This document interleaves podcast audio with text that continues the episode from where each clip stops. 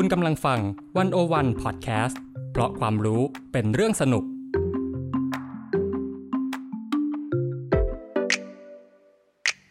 One O One In Focus เจาะไฮไลท์เด่น เศรษฐกิจสังคมการเมืองทั้งไทยและเทศ โดยกองบรรณาธิการ The One O One dot world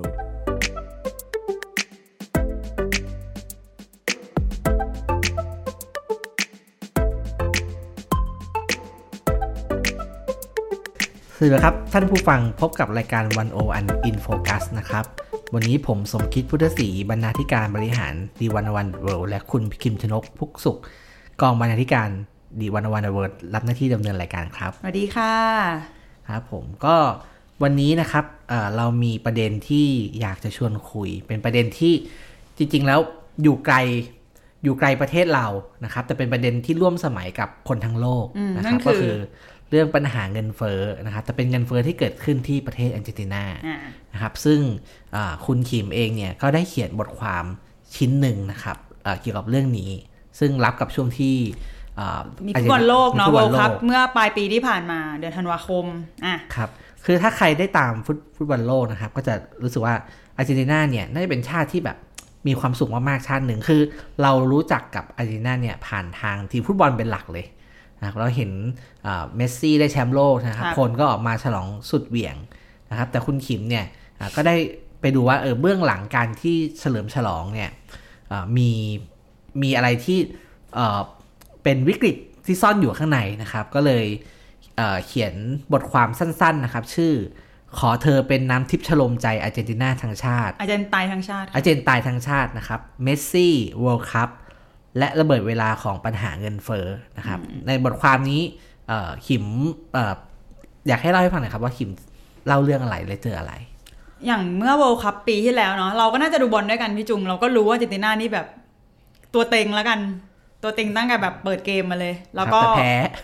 ฮะแต่แพ้นัดแรกแต่ว่ากลับมาชนะไงอะครับทั้งทั้งแมตช์เนี่ยแพ้อยู่เกมเดียวครับผมวันสุดท้ายคือ 18 ธันวาคมเนี่ยเขาก็ คว้าแชมป์โลกได้ด้วยการเอาชนะฝรั่งเศสถูกไหมคะ ซึ่งระหว่างนั้นเนี่ยอาร์เจนตินาก็บิวมากคือคนในประเทศก็แบบอยากได้แชมป์อะอืมหลังจากไม่ได้มานานแบบเป็นทศวรรษแล้วแล้วเมสซี่ก็อาจจะเป็นครั้งสุดท้ายของเมสซี่ในการจะเตะบอลแล้วด้วยครับหมายถึงว่าลงสนาม World Cup ใช่ไหมคนก็เลยแบบ hype กันว่าเฮ้ยอาร์เจนตินาต้องได้แล้ว แล้วก็มีคนไปถามชาวอาร์เจนตินาว่าเฮ้ยคุณอยากให้เมสซี่อยากให้อาร์เจนตินาเนี่ยได้แชมป์โลกแค่ไหนทุกคนก็ส่งเสียงตอบรับกันเหมือนกันหมดว่าอยากมาก ๆ แบบเป็นความหวังเดียว ของปีนี้เลยก็ว่าได้ ซึ่งเวลาเราเห็นอะไรเงี้ยเราก็จะรู้สึกว่าเออบ้านเมืองเขาน่าจะคึกคักดีเนาะแบบครับมีทีมฟุตบอลที่กำลังได้เป็นที่หนึ่งของโลก อะไรอย่างนี้ ซึ่งทั้งหมดเนี่ยมันไม่คนอาจจะยังไม่ค่อยรู้ว่าตอนนี้อะเมื่อปีที่ผ่านมาอาร์เจนตินาเนี่ยเผชิญกับภาวะเงินเฟ้อรุนแรงมากๆนะคะ คือ เมื่อสักประมาณมกราคม 2022 เนี่ย เงินเฟ้อกระโดดไปที่ 71%โอ้ซึ่งซึ่งถือว่าเยอะไหมพี่จุง71%เยอะเยอะครับ เพราะว่าเอ่อเอ่อ ถ้าสำหรับคนที่เรียนเศรษฐศาสตร์ก็จะรู้นะครับว่าเงินเฟ้อจริง ๆ อย่างทุกวันเนี้ยเวลาเราบอกว่าเราเจอเงินเฟ้อหกหกเปอร์เซ็นต์เนี่ยเออเอ่อธนาคารชาติเนี่ยธนาคารธนาคารกลางก็กุมหัวแล้วนะครับเพราะว่าเงินเฟ้อที่อยากได้กันคืออยู่ที่ประมาณสักประมาณไม่เกิน2%นะครับแต่ว่า 71%เนี่ยคือ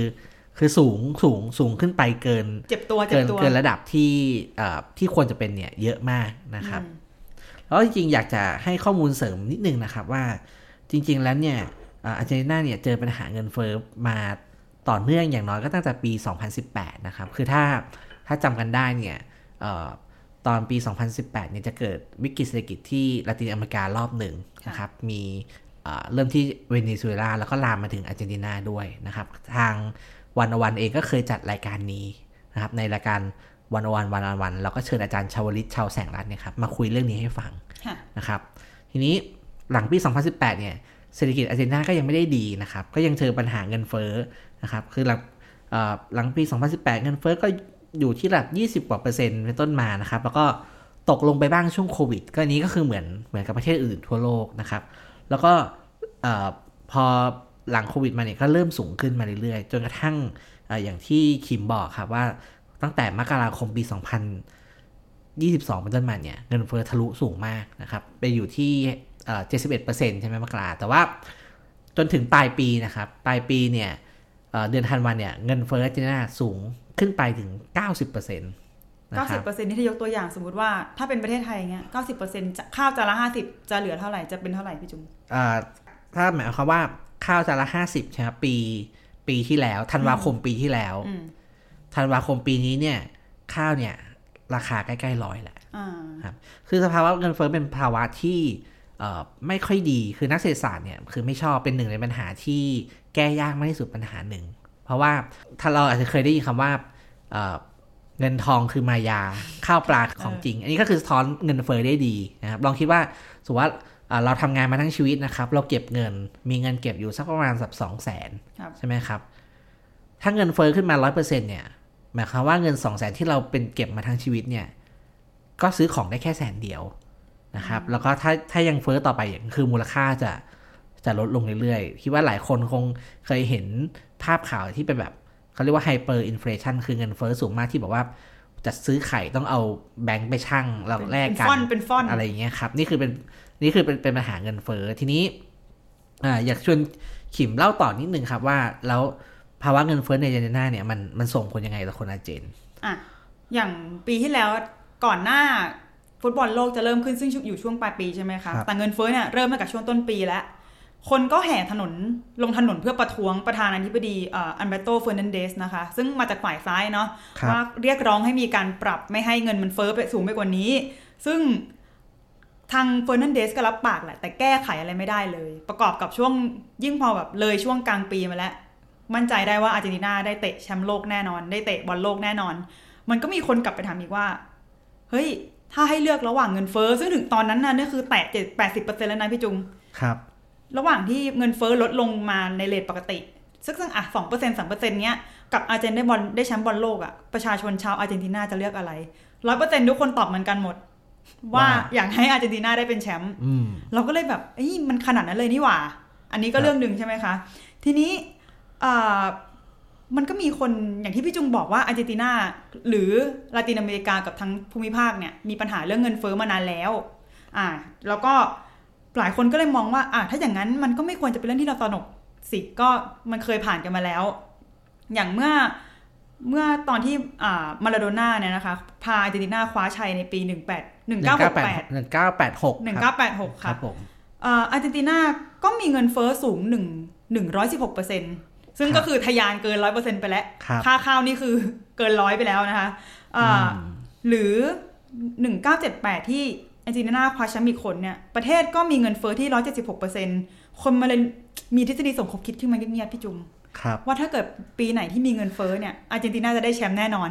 ซึ่งไม่จริง ซึ่งนี่ไม่จริงเพราะจริงๆมันเฟ้อทุกปีอะอะอาร์เจนตินาเจอเงินเฟ้อเรื่อยๆจริงๆเอ่อมีข้อมูลเล็กๆนะครับ มาเล่าเสริมนะครับ คือปีที่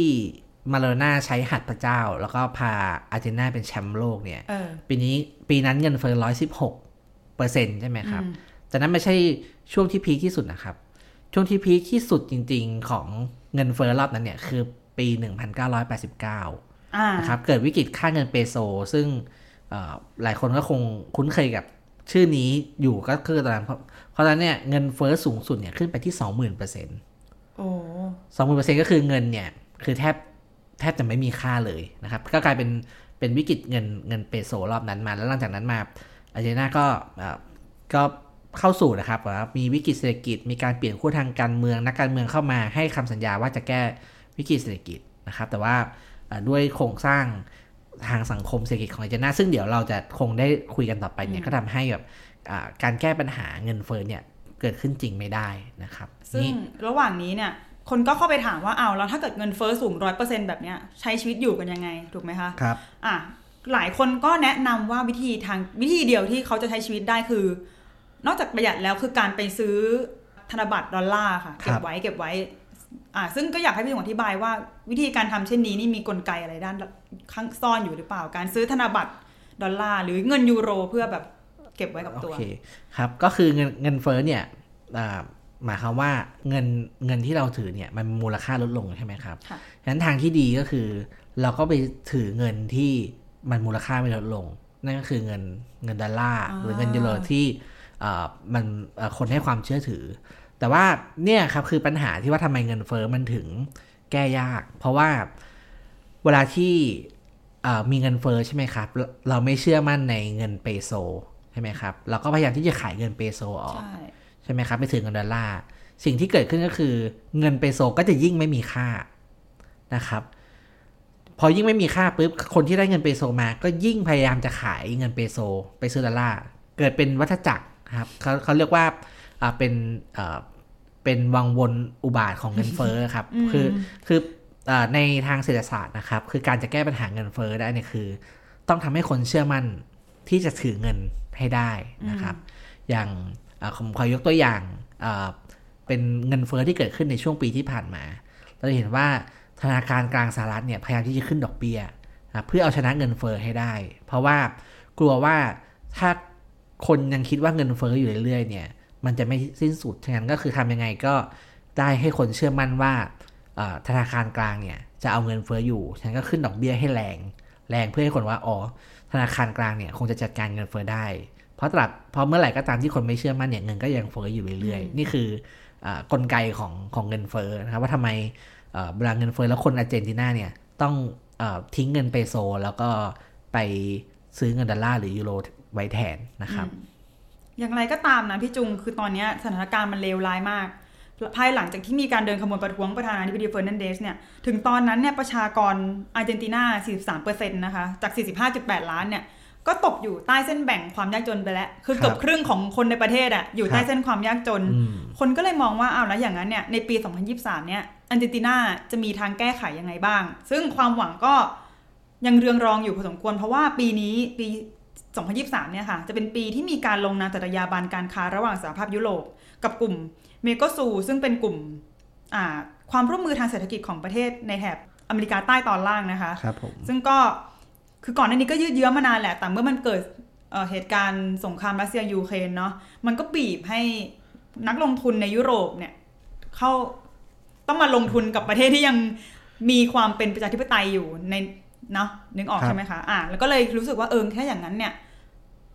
ปัญหาเงินเฟ้อของอาร์เจนตินาอาจจะดีขึ้นภายในปีนี้ก็ได้ อย่างไรก็ตาม ภายหลังอาร์เจนตินาได้แชมป์โลกมาสองวันนะคะ ประธานาธิบดีเฟอร์นันเดสก็ลาออกแล้ว ตอนนี้ก็เลยยังไม่รู้ว่าทิศทางต่อไปจะเป็นยังไงเหมือนกัน ครับผมก็จริงๆอยากจะเล่าย้อนไปนิดหนึ่งนะครับอ่าว่าทำไมอาร์เจนตินาถึงเจอกับเงินเฟ้อนะครับที่จริงอาร์เจนตินาเนี่ยก็เหมือนกับประเทศอื่นๆ อย่างที่เกริ่นไปตอนแรกนะครับ คือเงินเฟ้อเนี่ยเป็นปรากฏการณ์ปรากฏการณ์ที่เกิดขึ้นทั่วโลกหลังโควิด คือหลังโควิดเอ่อ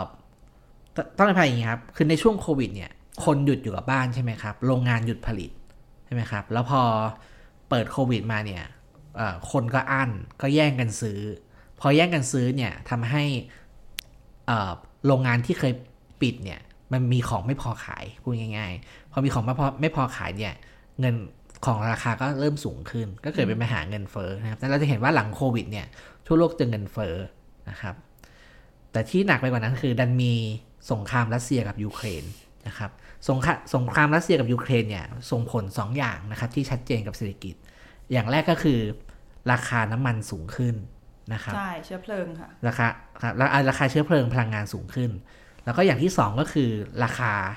โภคภัณฑ์โดยเฉพาะอาหารเนี่ยสูงขึ้นด้วยนะครับอาร์เจอาร์เจนตินาเองเนี่ยเป็นประเทศที่เอ่อ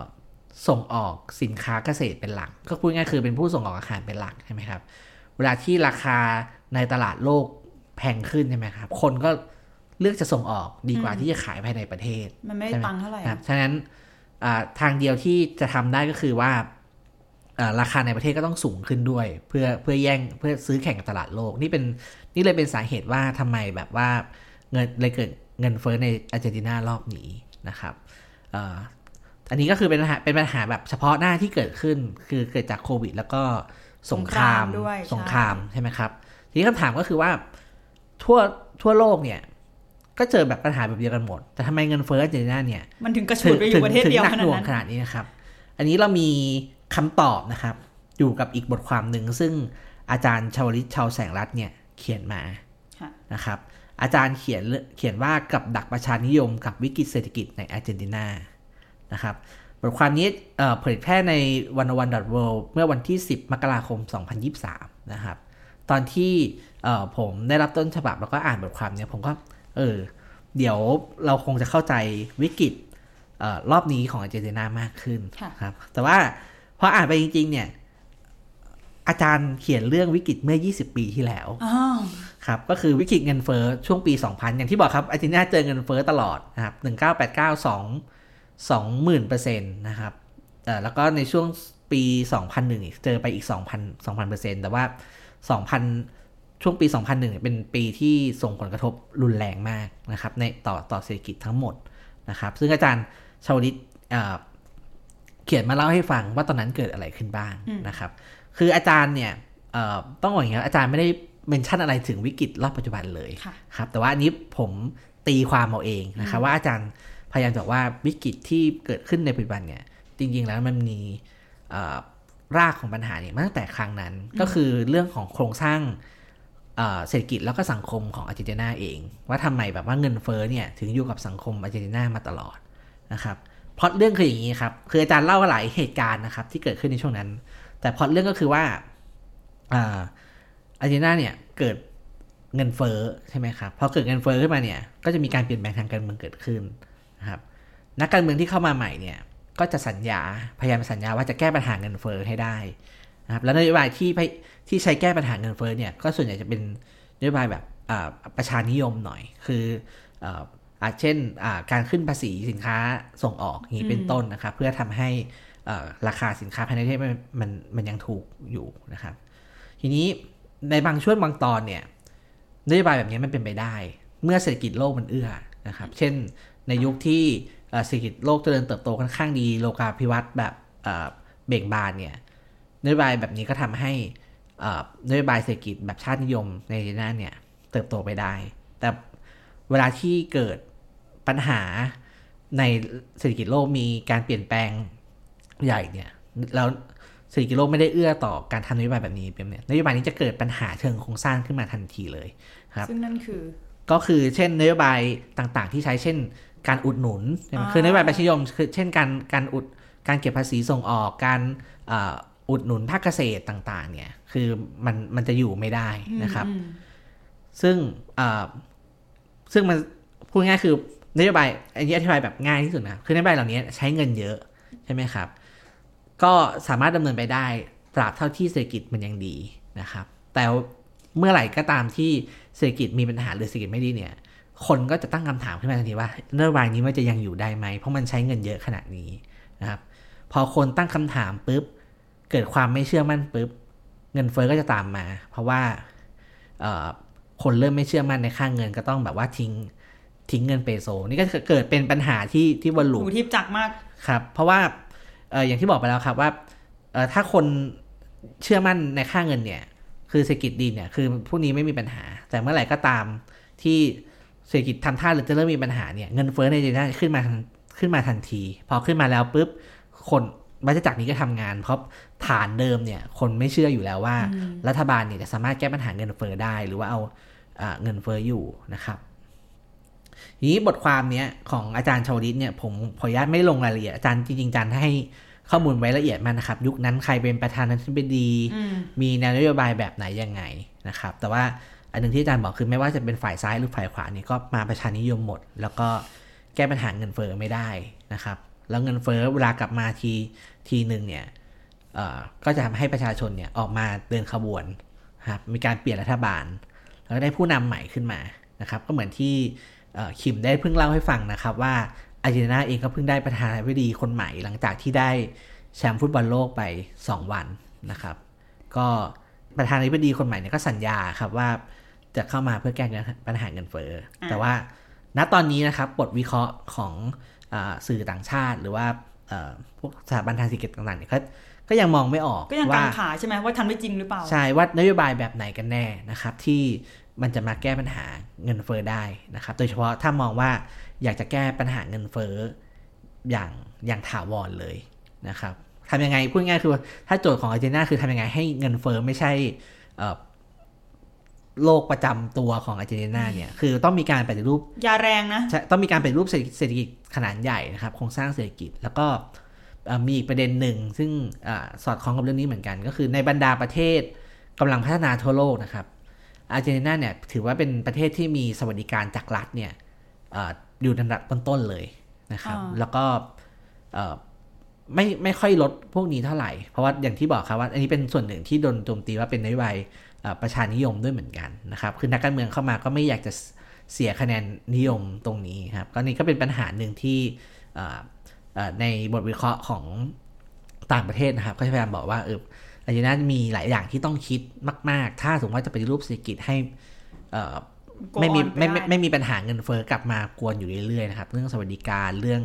เออประชานิยมแล้วก็ที่สำคัญคือเรื่องเออโครงสร้างทางการเมืองนะครับทำยังไงให้การเมืองหลุดออกไปจากวัฏจักร แบบเนี้ยแบบที่ว่ามีวิกฤตเศรษฐกิจทีหนึ่งก็เปลี่ยนผู้นำซ้ายขวาขึ้นมาอืมแต่ก็ยังได้ประชานิยมเหมือนเดิมนะครับอะก็